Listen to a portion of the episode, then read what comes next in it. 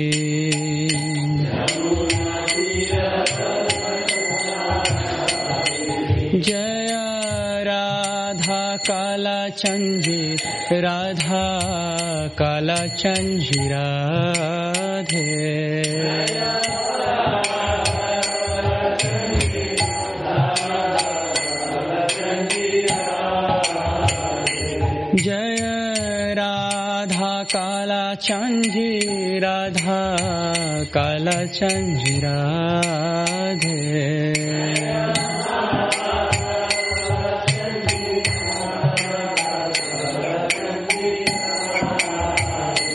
जय जगन्नाथ जय जगन्नाथ। बलदेव जय सुभद्रा देवी।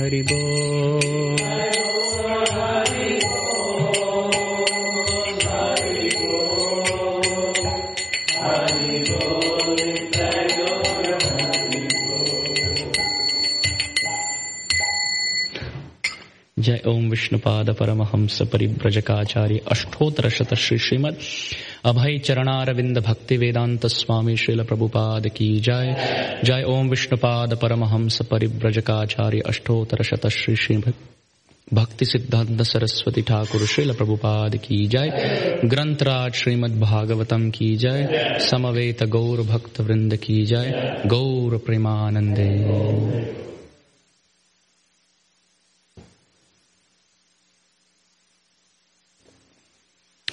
ॐ नमो भगवते वासुदेवाय ॐ नमो भगवते वासुदेवाय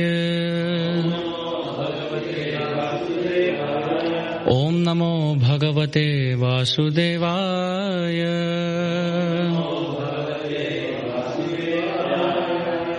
So we are reading from Srimad Bhagavatam, Canto 12, Chapter 11, Text 29.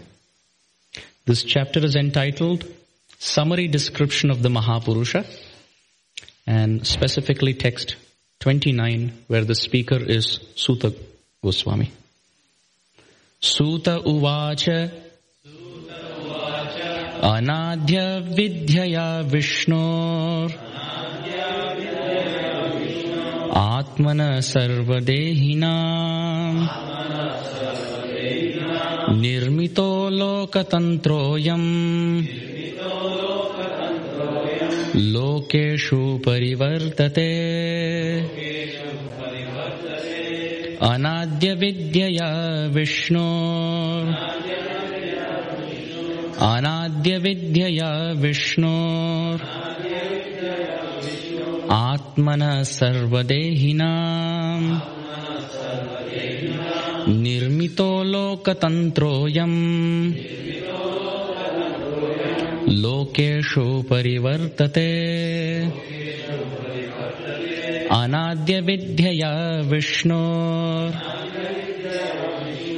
आत्मनः सर्वदेहिनाम्।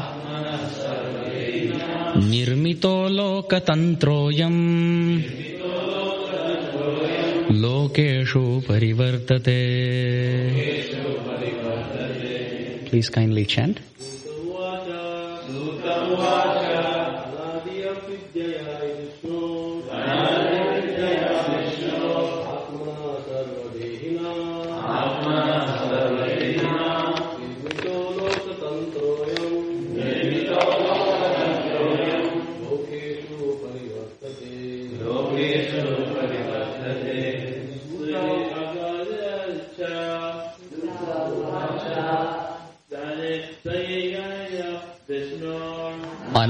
अनाद्यविद्यया विष्णोर्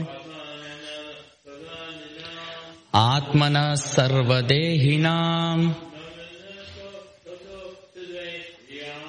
निर्मितो लोकतन्त्रोऽयम्। लोकेषु परिवर्तते। सूत उवाच। अनाद्यविद्यया विष्णो। आत्मनः सर्वदेहिनाम्। निर्मितो लोकतन्त्रोऽयम्। Mataji's please.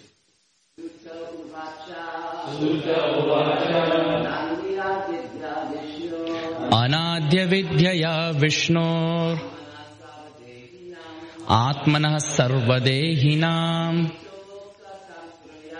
निर्मितो लोकतन्त्रोऽयम्। लोकेषु परिवर्तते। अनाद्यविद्यया विष्णोर्। आत्मनः सर्वदेहिनाम्। निर्मितो लोकतन्त्रोऽयम् Lokeshu parivartate. The word to word translation this time. Suta uvacha. Suta Goswami said. Anadi. Beginningless. Avidyaya. By the illusory energy. Vishnu. Of Lord Vishnu. Atmanaha who is the Supreme Soul? Sarvadehinam of all embodied living beings. Nirmitaha produced. Lokatantraha the regulator of the planets. Ayam this. Lokeshu among the planets. Parivartate travels. Translation by the dear disciples of His Divine Grace, A.C. Bhaktivedanta Swami Srila Prabhupada ki. Please kindly repeat. Suta Goswami said, the sun travels among all the planets and thus regulates their movements. It has been created by Lord Vishnu, the supreme soul of all embodied beings through his beginningless material energy. Om Ajnanatimirandhasya Jnananjana Shalakaya चक्षुरुन्मीलितं येन तस्मै श्रीगुरवे नमः। श्रीचैतन्यमनोभीष्टं स्थापितं येन भूतले स्वयं रूपः कदा मह्यं ददाति स्वपदान्तिकं वन्देऽहं श्रीगुरोः श्रीयुतपदकमलम् श्रीगुरून्वैष्णवांश्च श्रीरूपम् साग्रजातम् सह गणरघुनातान्वितम् तं सजीवम् साध्वैतम् सावधूतम् परिजनसहितम् कृष्णचैतन्यदेवम्। श्री राधा कृष्ण पादाम, सह गण ललिता श्री विशाखान्वितांश्च।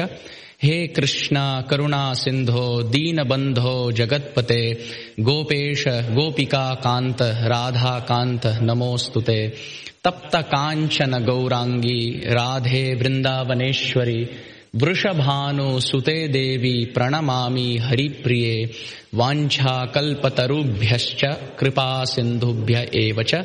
पतितानां पावनेभ्यो वैष्णवेभ्यो नमो नमः। जय श्री कृष्ण चैतन्य प्रभो नित्यानंद श्री अद्वैत गदाधर श्रीवास आदि गौर भक्त वृंद हरे कृष्णा हरे कृष्णा कृष्णा कृष्णा, हरे हरे हरे राम हरे राम राम राम। हरे Krishna. My special gratitude to the management of Sri Sri Radha Kalachandji Dham for um, very lovingly and very kindly having me here to serve. Special gratitude, Mother. It was your service today. But just like the mother has the child on her lap, lovingly, you have placed me on the lap of Vyasadev for today's service. My special gratitude to all the devotees who have kindly joined here, headed by my parents, Sham Chandra Prabhu and Sundari Mataji, who have come all the way from Mumbai to bless us. My dear brother Arjun Sakha Prabhu, wonderful devotees from Oklahoma City, and so many familiar faces present here in today's session to kindly bless me and inspire me by your presence. My obeisances to all the devotees. I've, I've uh, been informed that devotees in Kalachandji Dham here online through the audio broadcast. So my, I offer my humble obeisances to all the devotees who are hearing this discussion online. And I beg each one of you to kindly offer a prayer at the lotus feet of Sri Sri Radha Kalachandji, at the lotus feet of Srila Prabhupada. So may that the right words come at the right time, in the right spirit, in the glorification of Srimad Bhagavatam, giving satisfaction to the ears and minds of the listener, and let this endeavor bring in cleansing of the consciousness as a speaker. In this mood, I bow down to each one of you. Please kindly protect me by your prayers and blessings.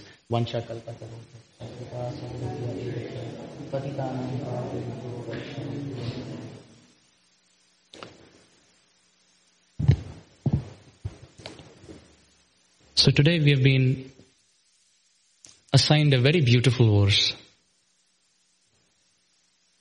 The central theme of this verse is the sun god. Srimad Bhagavatam has discussed about the sun planet in numerous instances and places. In so many contexts, the sun example has been described. And Srila Prabhupada has described different philosophical aspects and concepts using this example of the sun the sun planet, the sunshine, the sun god, the sampradaya starting from the sun, the demigod in charge of the sun, Krishna being like the sun. so today we have been blessed with this very wonderful topic, the glories of the, the, the position of the sun.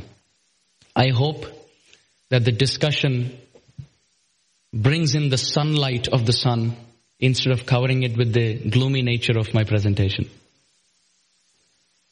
Even materially we see, scientifically, logically, socially, that the presence of the sun is of paramount importance in our life. It is by the process called as nuclear fusion that unlimited energy is produced in the sun. Srila Prabhupada describes the sun to be a planet. I was reading the, the purport of chapter 15, Bhagavad Gita, text 6, and Prabhupada calls the sun as a planet. And the NASA scientists call sun as a star. I will move with Prabhupada's pers- perspective to this. So throughout the presentation, if you hear the sun planet, let's align our scientific mind to Prabhupada's conclusions.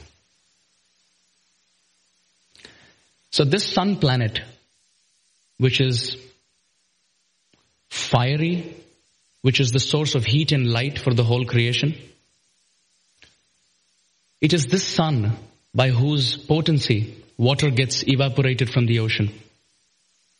And then this water later undergoes condensation and precipitation to come down as rain through cloud shower. It is this rain which nourishes plants and ultimately plants through their chlorophyll. They engage in a process called as photosynthesis. And by the light coming from the sun, it is the plants who continue their service to Mother Nature. And then in return, they release energy, which is useful for mankind. Even as far as life as humans is concerned, we are so much influenced by the sun. Talking about vitamin D. Doctors call the sun to be the leading source of vitamin D. You know, even for healthy life, let's say even uh, not just physiological, even psychological well-being. Mood swings are caused by um, fall or depression in vitamin D. Hmm? so even the rhythm that we have, the circadian rhythm in our body, as to when we have to sleep, when we have to wake up, when we have to be energetic, when we have to be sluggish, all depends on the rising and the setting of the sun. So if we don't see the sun for quite some time, automatically loneliness, depression, and so many other uh, ill effects are seen in human psychology. So this sun, who is of um, significant importance, it's described this planet is so big that millions and millions of Mother Earth can fit in the structure of the sun. And it's just one sun who nourishes the whole solar system. So many living beings, so many planets, and it's just one sun. And the, the scientists in fact even describe the sun as giving only up to 13% of its potency to maintain the whole solar system. Hmm?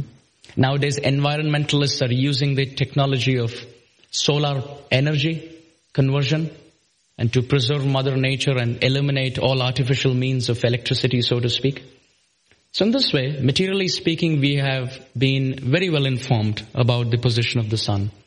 But since this is a Bhagavatam class, let's dive deep into the spiritual and the transcendental importance and the presence of the sun. First and foremost, this process of hearing Srimad Bhagavatam is directly linked to the Sun. Srimad Bhagavatam, Canto 2, Chapter 3, Text 17 has a very beautiful verse. Ayuhu harati वै पुंसाम् उद्यन् अस्तम् च यन् असौ तस्यार्थे यत् क्षणो नीत उत्तम श्लोकवार्तया The Srimad Bhagavatam describes that there is one person who uses a straw to sip into the life of all living beings, and that is the sun. With the rising and the setting of the sun, he's sipping and sapping into our life energy. Every rising and setting of the sun, it's described we have lost 24 hours, we have lost a day in our life. However, the good thing is, Srimad Bhagavatam describes there is one person who's unaffected by the sun, the rising and the setting of the sun. And the answer given by Shukadev Goswami is, the person who engages in hearing, speaking, reading, writing, and serving the Supreme Personality of Godhead Sri Krishna, the sun may rise and set, But for such a person, that sun is not taking them close to death. That sun is taking them close to eternal life back home, back to Godhead. So that sun which is sapping life for a materialist, which is bringing in fear for a materialist, what is going to happen? When I turn 50, when I turn 60, when I turn 70, what if I don't have people around me? What, what am I going to do all by myself?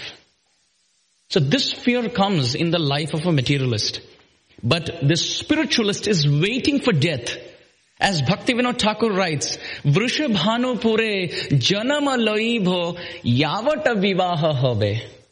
Bhaktivinoda Thakur is not fearing death, but he is making post-death plans. Vrishabhanu pure janama loibo. Let the sun rise and set really quick so that I embrace death and after that I will take my birth in Vrishabhanupur, which is Barsana Dham.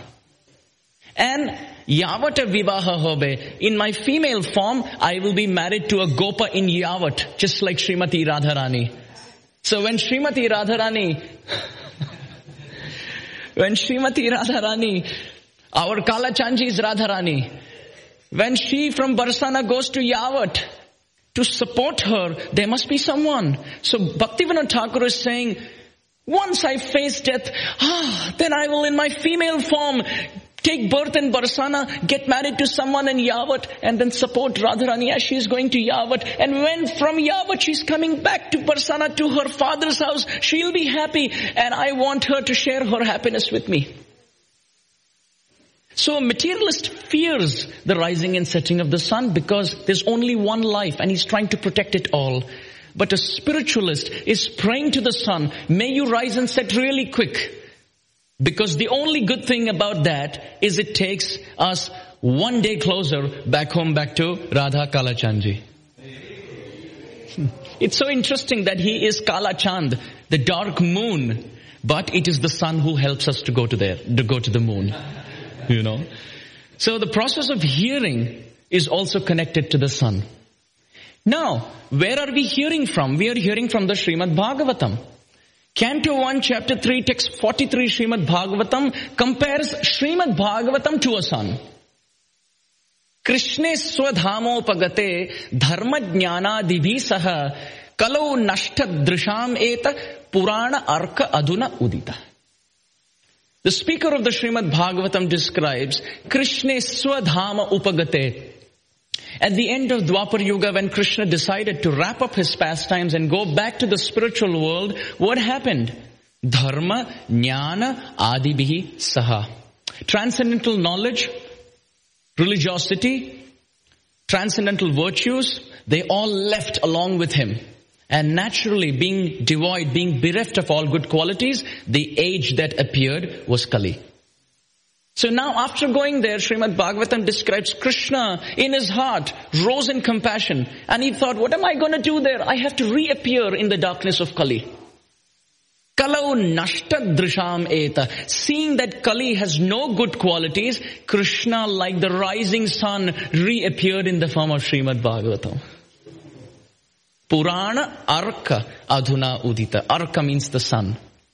And the interesting thing is, according to astrology, we see that the sun moves through 12 zodiac signs a year. You know? Moves through 12 different zodiac signs a year. So similarly, just like the sun moves through 12 zodiac signs a year, the Srimad Bhagavatam moves through 12 cantos. So he's indeed the sun. And like the sun, Srimad Bhagavatam is expert in dispelling darkness. When you have to take darkness away, you'll have to set lamps. You'll have to have electricity, bulbs, and so many other things. But as soon as there's one sun, all of this is useless. So to take the darkness in our consciousness, we may have lamps and tube lights and electric bulbs in the form of austerity, charity, donations, and other things. But the sun which really dispels the darkness is Srimad Bhagavatam. So it's interesting that the process is linked to hearing. The source from where we are hearing is compared to the sun. The process is compared to the sun. The source is compared to the sun. But what is Srimad Bhagavatam describing? Krishna. Who is compared to the sun in Chaitanya Charitamrit Madhya Leela, chapter 22, text 31? Kaviraj Goswami says, Krishna Surya Sama Maya Hai Andhakar Jaha Krishna Taha Nai Maya Radhikar. Krishnadas Kaviraj Goswami has compared Krishna to be a sun. And he said very beautifully, just like you can either have darkness or you can have light. Both can coexist at the same time. And especially when there is sun, there can be darkness. So Kaviraj Goswami describes Maya Shakti, the illusory energy of Krishna, the external potency to be darkness, while the sun to be Krishna. Now, this comparison of the sun to Krishna, Krishna to the sun, has multifarious interpretations. First and foremost, the sun never dies. The sun is never born. The sun is eternal. Right? So similarly, Krishna never dies. Krishna's never born. He's eternal. Just because at night time we don't see the sun doesn't mean the sun is no more. Just like in Kali we can see Krishna face to face. Hmm? Face to face, real form. We can see doesn't mean he's dead and gone.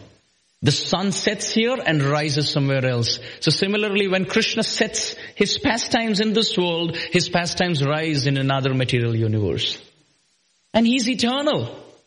अद्वैतमच्युतमनादिमनन्तरूपम् आद्यम् पुराणपुरुषम् नवयौवनम् च वेदेषु दुर्लभमदुर्लभमात्मभक्तो गोविन्दमादिपुरुषम् तमहम् भजामि So he's eternal. But just like when you go onto the, the beach, we see devotees going for a japa walk like Srila Prabhupada would do. And Srila Prabhupada would love to bathe in the rays of the early morning sun. You know, this morning I heard my father say that, that he loves to bathe in the early morning sun. So you remember, Srila Prabhupada loved it. And that's why Srila Prabhupada had it morning walks, preferably close to the ocean. And, and of course, give spiritual perspectives to that walk. So the sun rises early in the morning and it seems as if the sun is rising from the ocean, isn't it? Seems like the ocean had been hiding the sun for a long time and now it's erupting. And when it sets also, it seems as if it's going back into the ocean. But the sun is eternal. Similarly, Krishna is eternal, but he seems to appear from the womb of Mother Yashoda. He seems to appear from the womb of Mother Devaki. And just like when the sun sets, the sun exists, but he's unmanifest. Similarly, Krishna wound up his pastimes and it is described a portion of his transcendental splendor mixed with the sun and therefore the sun is also called Surya Narayan because a portion of Krishna's existence entered and empowered the sun on his departure. So this is the first similarity between the two. The second similarity between the two is that when the sun rises up in the air, really scorching, the sun doesn't need a proof for his existence. He's right there. If someone is sitting with all the blinds on in his house and doesn't get the light of the sun, and if he says the sun doesn't exist, well, Srila Bhakti Siddhanta Saraswati Thakur would say, run out and look with your eyes. Don't cover your house with curtains so that you can see the sun. So similarly, in life, Krishna gives us proofs for his existence. Look at the blossoming and the blooming of the flower. Look at the beautiful, wonderful, colorful, tasty variety in fruits. Look at the variety around. Srila Radhanath Swami Maharaj in one class he said, life is filled with so many miracles that it's a miracle to observe it. we just get so used to seeing them. So just like the sun is upright there for everyone's view, but when you hide, you can see. Similarly, Krishna's presence is seen through every single activity in life, but one has to be really averse to, to, to avoid the presence of the Lord. Three, when the sun is upright there, he sustains the 14 planetary systems. Just one sun. One without a second. Krishna is like that. One without a second, he nourishes and maintains the 14 planetary systems. Another beautiful similarity between Krishna and the sun. It is by the light of the sun, the heat of the sun, that water evaporates and forms clouds. Right? And it's the same clouds which end up covering the sun. So beautiful. It is the power of the sun which forms the clouds and it is these clouds which end up covering the sun. But when the sun wants, he can split through the cloud and reveal himself. While on our accord, we can just by glancing clear the clouds and see the sun. We can see the sun when the sun desires to clear the cloud and reveal himself. So similarly, the clouds here represent Maya. It is by Krishna the sun whose potency creates Maya and by his own desire the clouds of Maya cover Krishna. By his own desire. And we on our accord can clear the clouds to see the sun. We can overcome Maya. दैवी ह्येषा गुणमयी मम माया दुरत्यय मामेव ये प्रपद्यन्ते मायामेतां तरन्ति ते मच्चित्ता सर्वदुर्गाणि मत्प्रसादात् तरिष्यसि Innumerable places in the Gita. Chapter 7 text 14, chapter 18 text 58, Gita. Repeatedly Krishna says, on our accord, we can clear the clouds of Maya. But when we appeal, slowly but surely, the sun will split the cloud and reveal himself. That is another similarity between the sun and Krishna. And finally, how is the sun?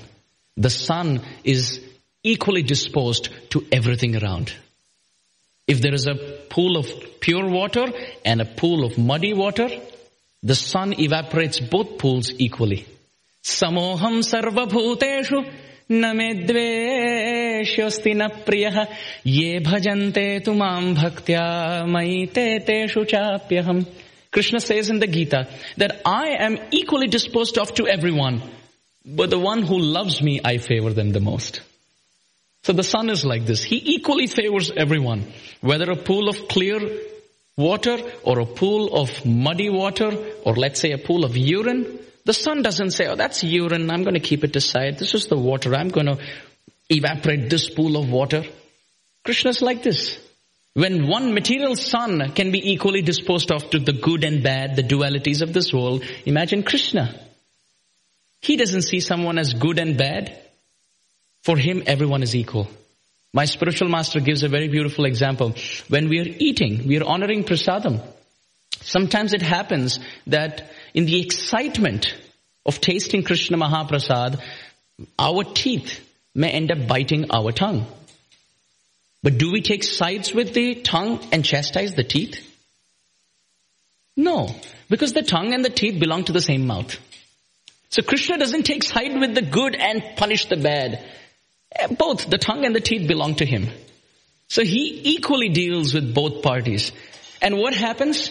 It's so beautiful. When you have a pool of muddy water, the sun evaporates the dirt, makes the place clean, and that mud doesn't stick onto the sun.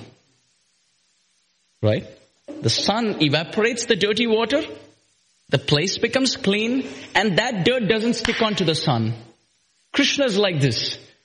He evaporates all our inauspicious anarthas in our heart makes the place clean, and it's not that, that those anarthas go and stick in the personality of Krishna. Just like the soap that we use. Early in the morning, it's a very good meditation. Under the shower, you're using soap, and we see the body is dirty, sometimes sweaty, and the soap takes it away. But doesn't mean that the soap becomes sweaty. It takes it away and maintains it, maintains its identity. So when an insignificant chemically produced soap in this world can have this quality, what to speak of Sri Krishna? Hmm? So this is another similarity that Krishna has with the sun. Not just Krishna. Krishna in his other incarnations is also like the sun. As Ramachandra, he appeared in the sun dynasty, Surya Vansha. And as Krishna Chandra, he appeared in the moon dynasty. Hmm? So Ramachandra is like the Kshatriya coming in the sun dynasty.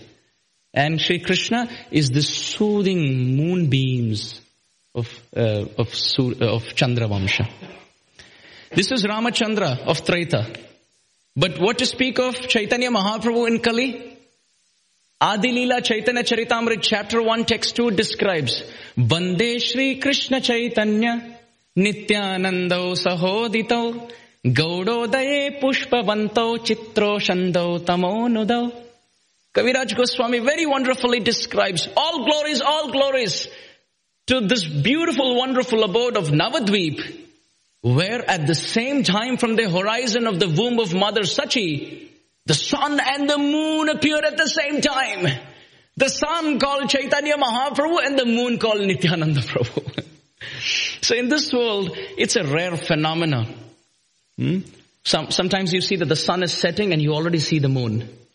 Right? And they're like, oh wow, it's so beautiful. But here, the sun and moon are rising at the same time. in the form of Chaitanya Mahaprabhu coming from the womb of mother Shachi and the moon called Nityananda Prabhu coming from the womb of Padmavati Devi. Chaitanya Mahaprabhu like the sun is purifying everyone. But for those who run away from the sunlight, they are in the darkness. Who's going to protect them? The moonbeams of Nitai. Hmm? What is the moon? The moon takes light from the sun and gives it to Mother Earth. This is Nitai, this is Guru. He takes the sunlight from Sri Chaitanya Mahaprabhu and gives it to Kali Yuga Jivas. At the same time, the moon soothes us after the scorching summer afternoon. So for those who are burnt by Chaitanya Mahaprabhu's very lofty exalted principles, and because of their lack of sincerity, they take shelter under the moonbeams of Nityananda Prabhu's lotus feet.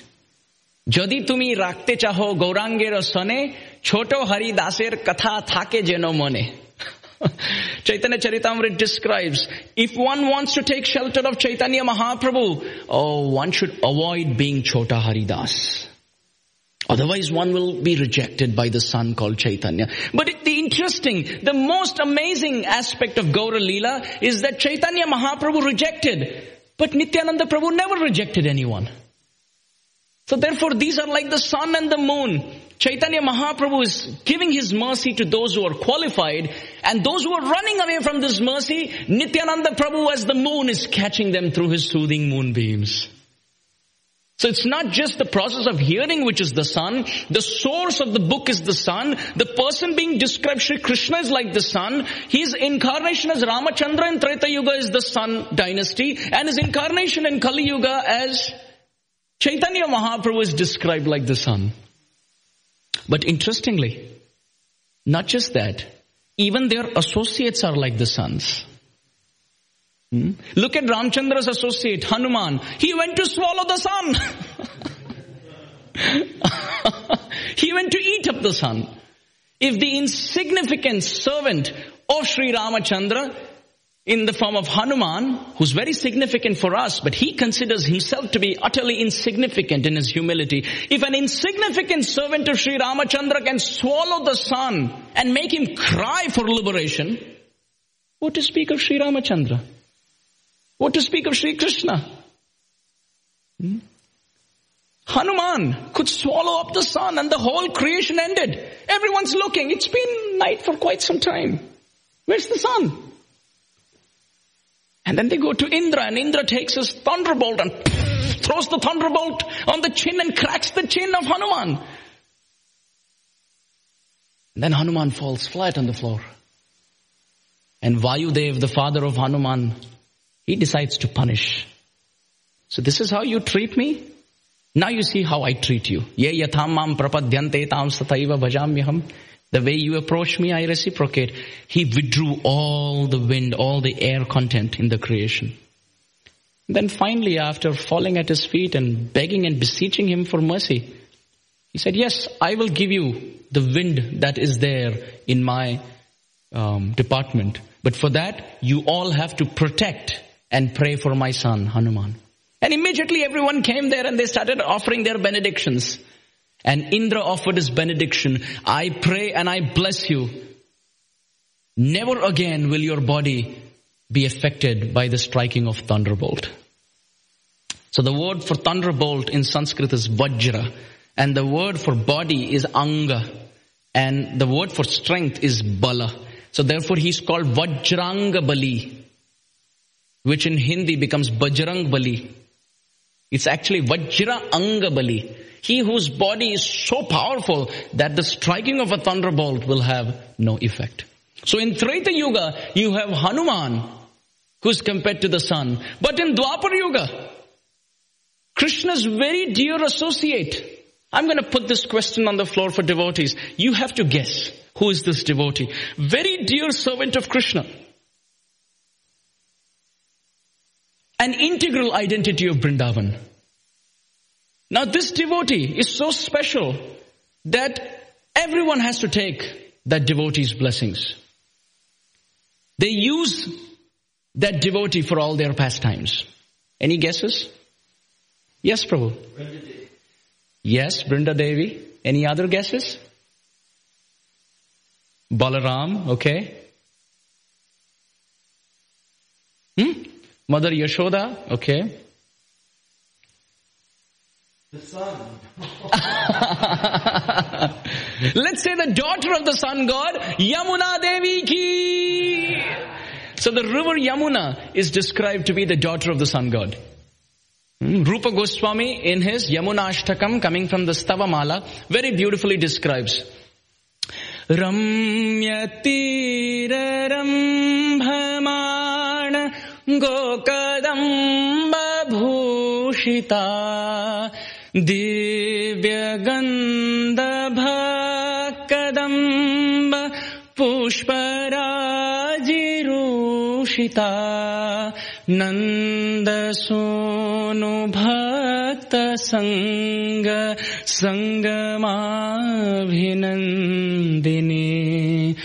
मां पुनातु सर्वदार विन्दबन्धुनन्दिनी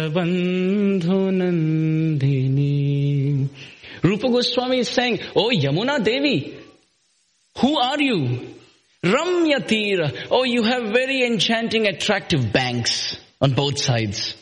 Ramyatira Rambhamana Gokadamba Bhushita. On one side of your river bank are groups of cows. Very dear to Krishna. They're all walking with bells around their neck.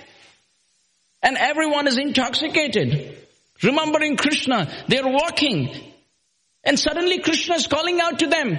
And they reply, oh. Saying, oh, my Hansini is there. Oh, that's my Kumkumi.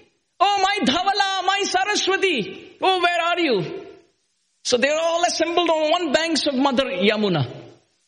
And on the other side, Divya Gandha Bhakkadamba Pushparaji Rushita. Oh, there are beautiful, wonderful groves of colorful, attractive, fragrant, aromatic flowers waiting to serve Krishna. So on one side are the cows, on the other side are the flowers. What is there in the center? Nanda Sunu Bhakta Sangha Sangamabhinandini. In the center is the water of that wonderful personality who's so happy seeing the wonderful, wonderful meeting of the loving devotees of the son of Nanda Maharaj.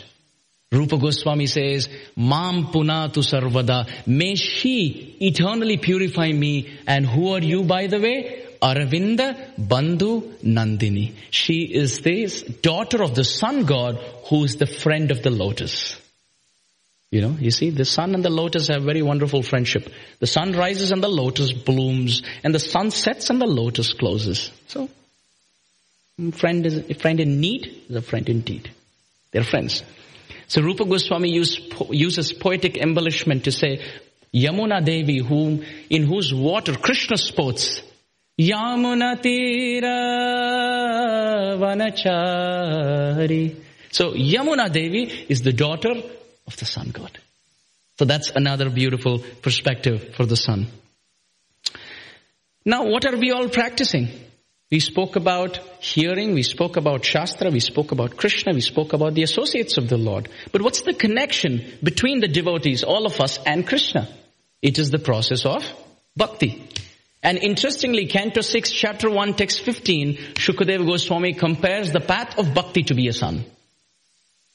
Kechit kevalaya भक्त्या Vasudeva parayana.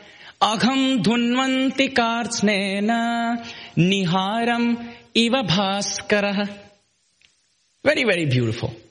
The context is Parikshit Maharaj is asking Shukadev Goswami at the end of the fifth canto, how can a living being protect himself from entering hell? You have described 25 plus different kinds of hell. How can one who's proceeding towards hell protect himself from the hellish condition? Or how can someone who is presently in hell purify and free himself from hellish condition? And Shukdev Goswami gives him different tempting answers. He says, oh, by cultivation of knowledge, or by acting with moral ethical principles. And Parikshit Maharaj says, no, no, no. Oh, teacher, you're giving me temporary solutions. Give me a permanent solution. To which Shukdev Goswami says this verse. Please kindly repeat. Kechit kevalaya bhaktya Vasudeva parayana अघम धुन्वन्ति कार्स्नेन निहारम इव भास्करः Shukdev Goswami says, if the fog-like conditioning of the heart, of the consciousness, is not being cleared by any temporary process, then only one thing works. One has to perform pure devotional bhakti, pure devotional service to the Supreme Personality of Godhead. Hmm? One's process of bhakti should be unmotivated, unconditional, uninterrupted, completely selfless.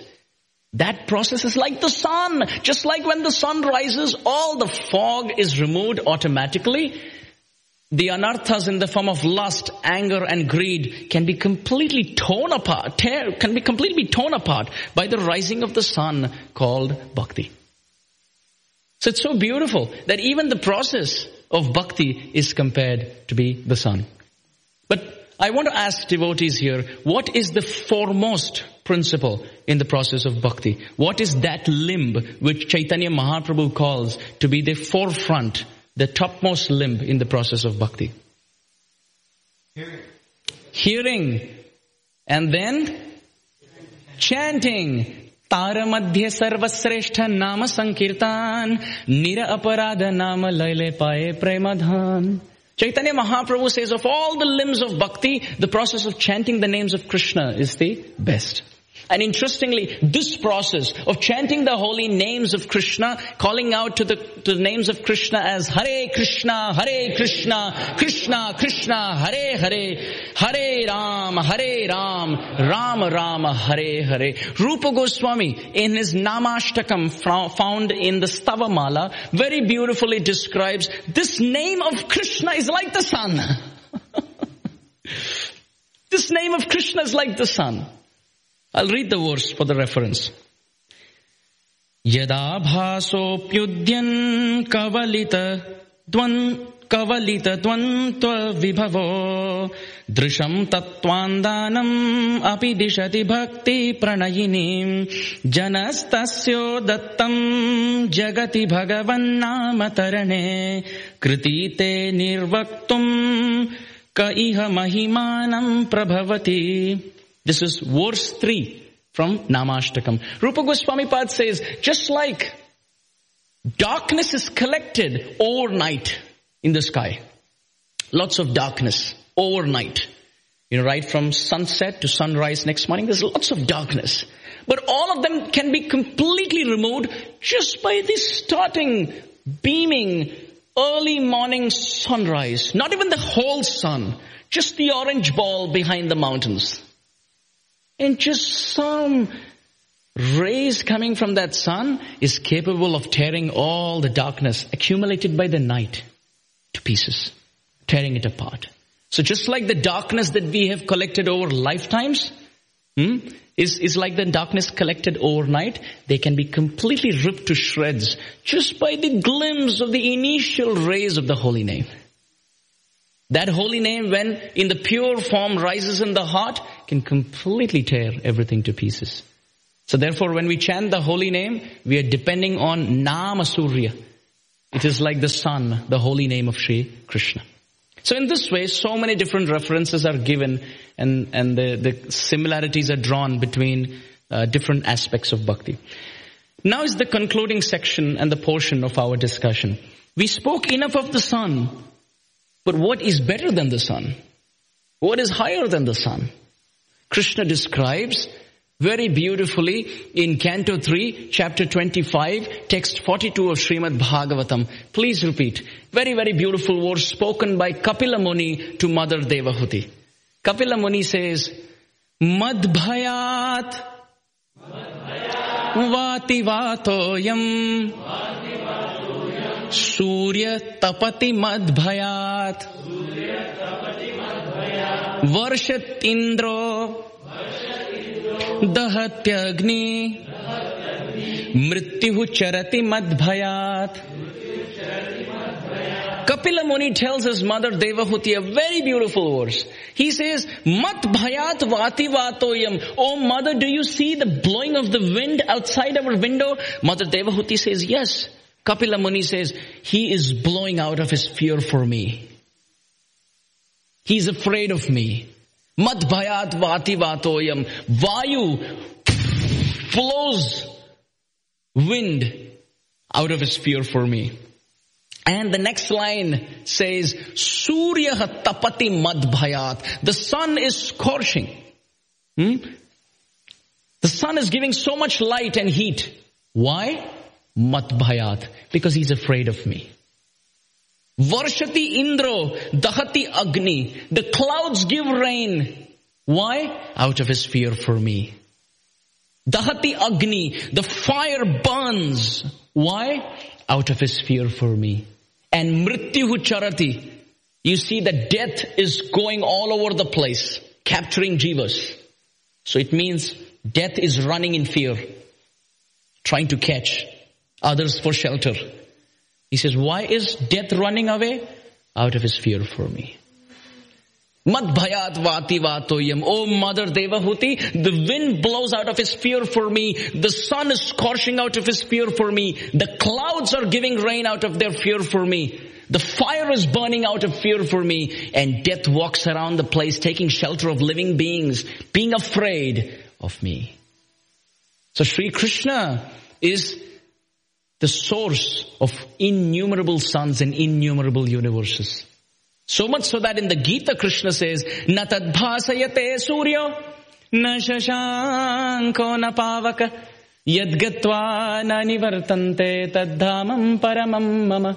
Oh Arjuna, my abode is so transcendental that it cannot be illuminated by the sun, by the moon, or by fire.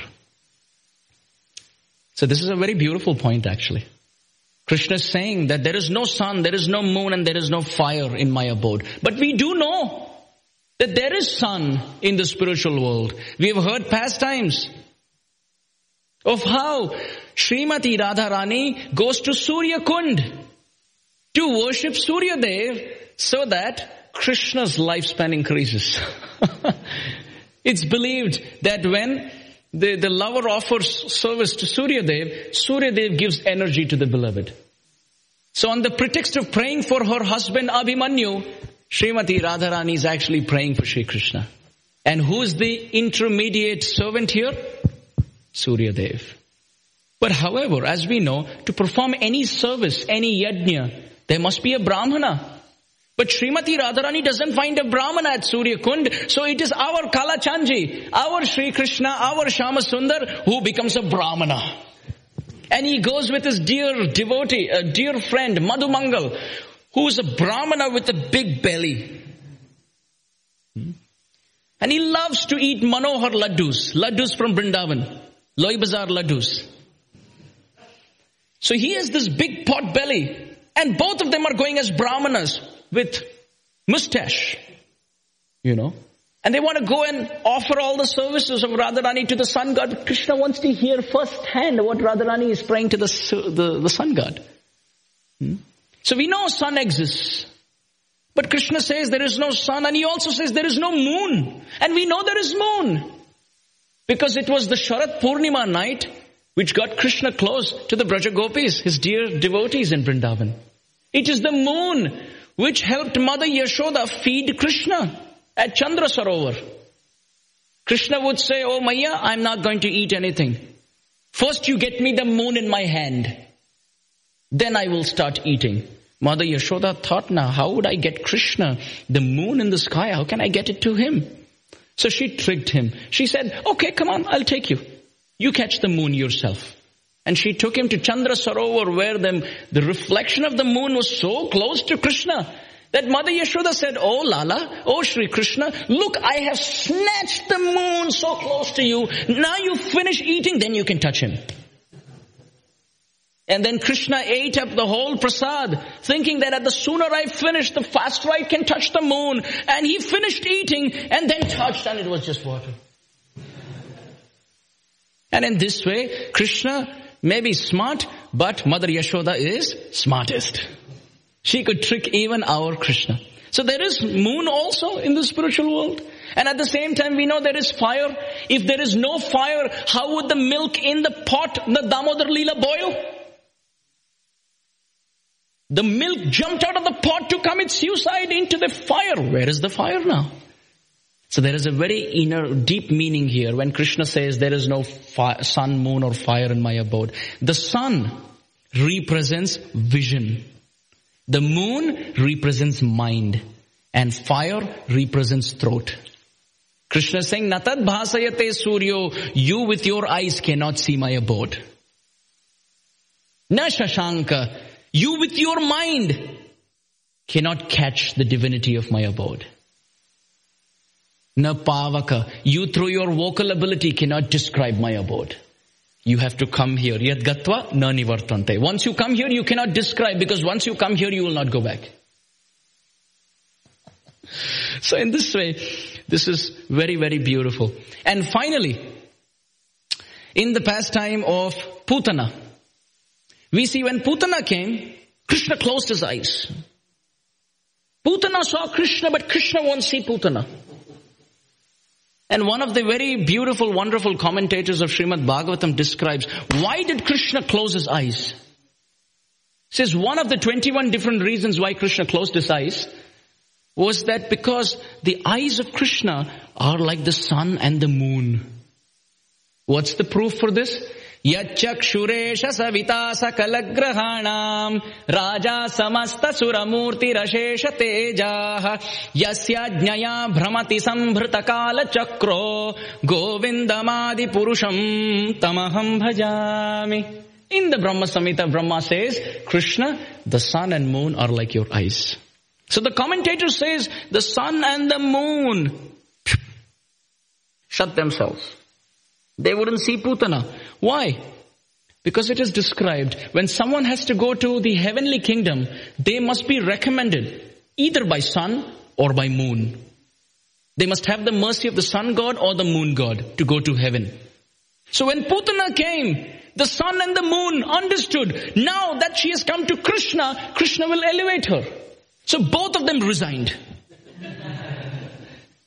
The eyelids shut and sun and moon both resigned. They said, Krishna, if you want to uplift Putana, you uplift Putana, but we are not going to give her a recommendation. And in this way, Krishna closed his eyes. So beautiful. So the sun, which is scorching in the first part of our discussion, who's so magnanimously pouring out his rays for everyone and who's unparalleled, is just an insignificant eye of Sri Krishna. Mama Tejamsha Sambhava. Millions of such suns come from his body. Again, same example is used when Krishna eats dirt and Mother Yashoda comes to the scene with a stick in her hand. Krishna, why did you eat dirt? Everyone is saying that you are eating dirt. At that time, Shukdev Goswami describes there, would, there was water coming from Krishna's eyes and Krishna's eyes were restless looking left and right. Mother Yashoda is looking into Krishna's eyes and Krishna's eyes are dancing, going around. And the commentators describe why. Again, same principle. They say the, the eyes of Krishna are like the sun and the moon. And there are 13 witnesses to every activity given in Srimad Bhagavatam. And two out of them are the sun and the moon. And they're supposed to speak truth all the time. Now please Note, Mother Yashoda walks to the sun and the moon who are two primary witnesses out of 13 witnesses asking them, did you eat dirt? So now if the sun and the moon lie by saying, no, no, no, no, Krishna didn't eat dirt, they are losing their identity of being truthful witnesses. But at the same time, if they say, yes, yes, actually Krishna ate dirt, what's happening? They're being truthful, but they're going against their own creator out of ungrat- uh, out of no gratitude for him. So what to do? Will they speak the truth that Krishna ate dirt and express utter ungratefulness? Or will they lie, aligning with their creator, losing their identity as witnesses? Therefore, the commentator described they were wanted to leave the scene. they told Krishna and they told Mother Yashoda, now this is transcendence. Krishna fearing his own mother and not knowing what to speak. You carry on. Excuse us. We can lie and we can speak the truth. So in this way, Krishna's eyeballs were restless trying to leave and escape the scene. Finally, Astrologically speaking, the sun represents father. On an astrological chart, moon represents mother and the sun represents father. So sun, even on the astrological part, represents father. And who is the supreme father? Sri Krishna. Aham bija pradapita. Oftentimes people fear, what if my astrology is powerful? What if my sun is powerful? What is this powerful? What if that is powerful? There's a very beautiful principle given. All of these planets are called graha. What are they called? But what Krishna showers is anugraha. Mercy. And when Krishna showers his anugraha, anu means favorable and graha means planetary position. So one meaning of the word anugraha means mercy. But when you split the word, the word anu means favorable and the word graha means planet. So when Krishna showers his mercy, even the planets on the astrological chart become favorable. So we have to understand the sun is powerful, no doubt. He's above us. But the one who is above the sun, controlling the sun, is the dark moon called Kalachand. So, this was the, this was the context of today's verse, comparing Sri Krishna and the power potency of the sun in the material universe. It's 8.50. We have about 10 minutes. If there are any questions, if there are any comments uh, from senior devotees present here, if there are any corrections, um, any suggestions for improvements, any inputs, um, any mistakes that I could avoid, please, uh, please kindly uh, feel free to add in.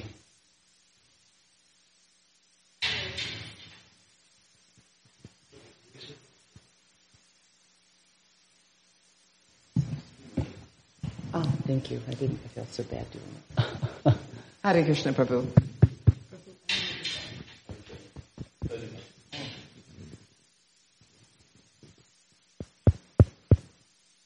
I think it's on. Yeah. Hare Krishna. Uh, I must say that we were pleasantly surprised when we discovered that uh, Prabhu was going to be here. I didn't know until last night after Seva. So we rushed to make sure that we had you on our schedule. And even though I am not management, I'm not the temple president, Nityananda Prabhu, I'm sure that if he were here, he would be wondering, when are you coming back again? Mata and where's Pita? That's uh, my father right there. You have to be really proud of your son because I took a chance on putting him in this spot based on what my son has been telling me over how many years have you been coming to uh, uh, Oklahoma City? How many? It's many years. And my sons are busy. You love your son, I love my son, and I take his word. and we love your son. but all I can hear is that he would leave work, and if Amarendra was there in Oklahoma City, he would leave work, uh, shower, and go and stay. And, and that's not like him, so that says a lot about who your son is. Now, I, um, I, I'm very, very guilty of adopting sons that I did not give birth to, and I would happily adopt your son as my own extended son. I am so looking forward to the fact that you are going to be coming back. I understand you've been coming, but we've been missing. So Krishna actually arranged this, Prabhu. You have no idea. This was arranged by Krishna. And again, as I said, um, even Nityananda, the temple president, didn't know in time. but I know that he would be here and he would be welcoming him as such. Um, but I know you did have questions that you wanted. You wanted anyone have any questions that you wanted to ask Prabhu? Anything about the scriptures? I mean, it was done so well. It's like, what, what do I have to ask? You, you said it all, Prabhu. Thank you so much. And also, Prabhu is a disciple of His Holiness Radhanath Swami. Radha Govinda Maharaj. Oh, I'm sorry. Radha Govinda. Radha Govinda, got that right. yeah. Yes, I keep mixing that up, but either one is very special.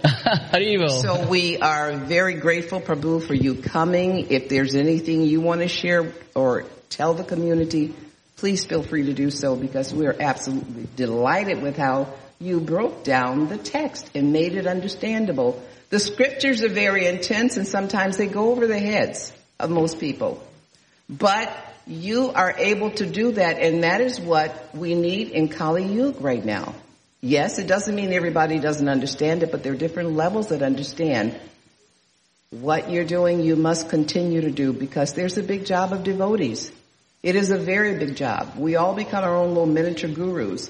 And if you can reach out to the crowd in Oklahoma and they have so much love for you, what to say when you tap into the rest of the world? I am proud of you, Prabhu. Hare Krishna. Hare Krishna.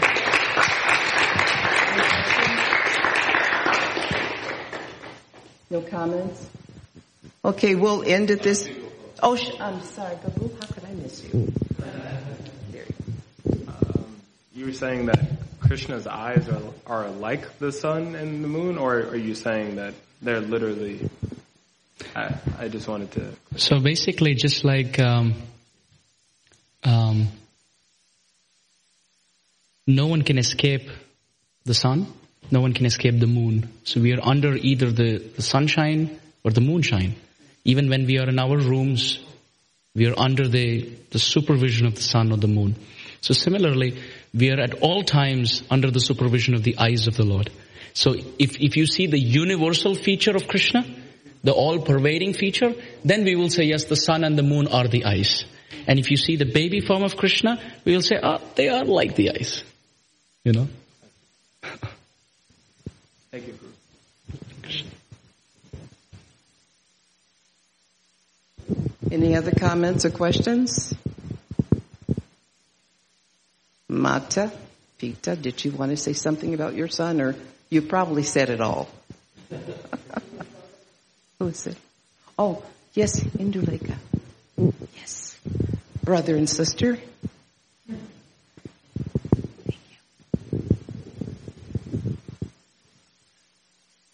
So, when it comes to people who um, see the sunlight to a certain extent, but also want to deny that it's there, like for people who want to somehow compare the holy name to other mantras or other sort of text or scriptures, um, is that something?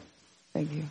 Is that something that Krishna eventually reveals to them that that just because there's all these different sort of mantras and that are in the so-called mode of goodness that people can say, um, is it the holy name superior to that? Something that Krishna reveals to them, like you were saying, the clouds open up, or do they kind of stay stuck in that sort of, oh, all mantras and all forms of worship are like equal. So please correct me if I if I understood your question right. So are you asking if the name of Krishna or let's say the mantra describing Krishna is it revealed in the heart of the devotee to be superior to other mantras or is it described in the shastra like that or Does, is it revealed in the heart of devotees that it is superior to see that, to see things like Om or other, just other mantras in general that circulate, say, in like the community of, the, of people who enjoy yoga? Right.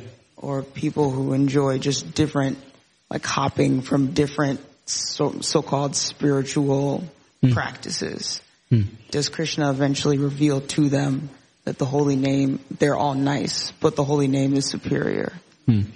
So it depends on the intention of the seeker. Uh, the best thing about spiritual life is that it works on the basis of the internal environment. Externally, I could pull off a very wonderful flashy dhoti and a kurta and I could be pakka externally.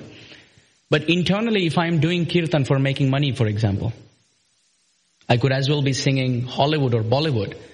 But I'm sing, singing something spiritual to make money, to keep the money coming in, right? It's not chanting, weeping, calling out to Krishna in a helpless, desperate state as the acharyas have taught us. So we are trying to use the holy name to get something temporary. If the person says, well, I want to hear the holy name, but I'm not going to pay you for it, for example, will the person still sing the holy name? Or will he say, no, you got to buy a ticket and come? For him, is the holy name the fruit? Or the holy name is a branch where money is the fruit? So the intention of the chanter is most important. If he's sincerely seeking out divinity, Krishna, he wants to know what God is. He's, his conceptions are completely messed up and obscure. But he's open to know what the reality is. Then Krishna will dawn reality in his heart. If he um, undertakes what it takes. If he's, uh, his intention and his action align properly, symmetrically. If his intention is there, but, you know, he says, yeah, I know it's correct, but, you know, I gotta be practical and just do it. He's not sincere enough because he's not able to put the money where the mouth is. Right? So to the extent one is sincere, truth will be revealed eventually. To the, to the degree of the intensity of sincerity, the, the, the truth will be revealed uh, accordingly. So we have to understand that the names of Krishna um, are, are the ultimate essence of all, all, all scriptures. In the Mukunda Mala Stotra, Mukunda um, King Kulashekara describes शत्रुच्छेदैकमन्त्रम् सकलमुपनिषद्वाक्यसम्पूज्यमन्त्रम् संसारोच्छेदमन्त्रम् समुचिततमस सङ्गनिर्याणमन्त्रम् सर्वैश्वर्यैकमन्त्रम् व्यसनभुजगसन्दष्टसन्त्राणमन्त्रम् जिह्वे श्रीकृष्णमन्त्रम् जप जप सततम् जन्म साफल्यमन्त्रम् he describes the glory of Krishna Nam. He says, Shatru Chedaika Mantram. This name of Krishna is the only way one can defeat all the enemies outside and within. Sakalam Upanishada Vakya Sampujya Mantram. Second aspect. He says this name of Krishna is being worshipped continuously by all the verses of the Shastra. The third point. Samsaro Cheda Mantram. This mantra of Krishna is the way to uproot repeated birth and death. Fourth, Samuchita Tamasa Sangha Niryana Mantram. This name of Krishna is very much, very much capable of removing all the darkness that we have accumulated over lifetimes. Five, Sarva Aishwarya Eka Mantram. If we want all the opulences of transcendental reality, then by chanting we will get. Sixth, hmm? uh, Sandashta Santrana Mantram. If we want to be free from the snake bite of death and problems, this is the mantra. And finally he says, Jivhe Shri Krishna Mantram, Japa Japa Satatam Janma Safalya Mantram. This name of Krishna, if when kept on the tongue of the chanter, ah, his existence, his birth in this world becomes successful. Hmm? So this name of Krishna has been profusely described in the Shastras and when sincerely jivas try to follow the scripture, their inner realization will second the thought of the Shastra. It's not that their experience or their realization will be different from the Shastra. Initially it's theoretical.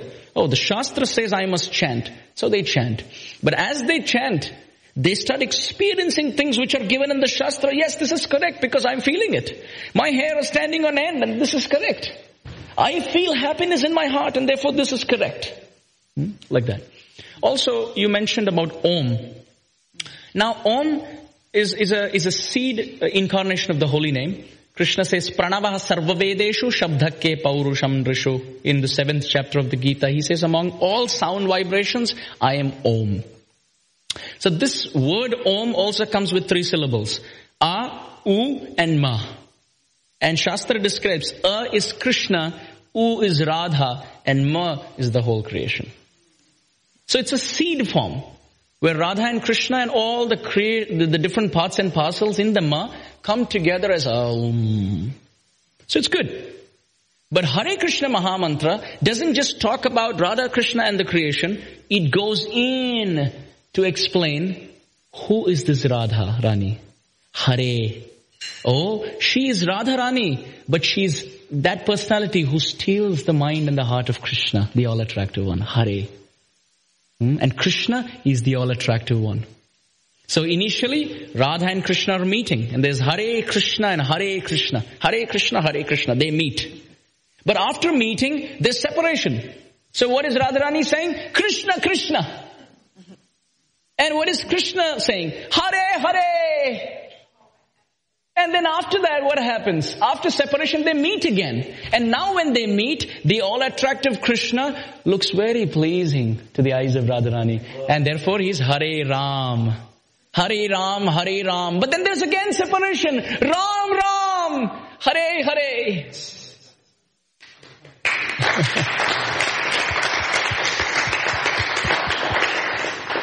That's Yeah, so awesome. th- this is this is this is all the treasure that Srila Prabhupada has gifted us with. Our Gaudiya Acharyas have given us so much and Prabhupada in his old age carried this this this wonderful opulent burden, so to speak, for our benefit out of compassion. So it's none of this is mine. If if any section of the discussion touched any corner of your heart, I wholeheartedly submit all of this at the lotus feet of my spiritual master and Srila Prabhupada. And if I said something which was um, not properly symmetrically aligned to the, the philosophy, or if if I said it as far as the presentation is concerned, if it was not uh, comprehend, comprehensible, I will I will completely uh, fall at your feet and beg for forgiveness.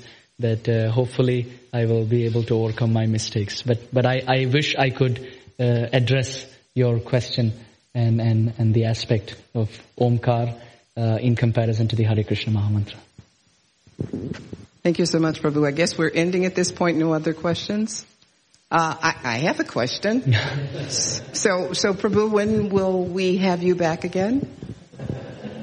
I think this is the act, the first time you've actually given uh, uh, a lecture here, and uh, it's it's all been Krishna's arrangement. It was in his own time, so I won't exactly put you on the spot, but please understand that we do want you to come back again. Hare Krishna. Please. You know, just like uh, uh, a person who's hungry loves to have invitations for prasad. Uh, and a person who's thirsty loves to see the water pond. A person with Srimad Bhagavatam in his hand loves to get invitations. Thank you. Hare Krishna. Hare So we'll end at this point. Srimad Bhagavatam ki jai. Srila Prabhupada ki jai. Gaur Pramananda. Hare Krishna.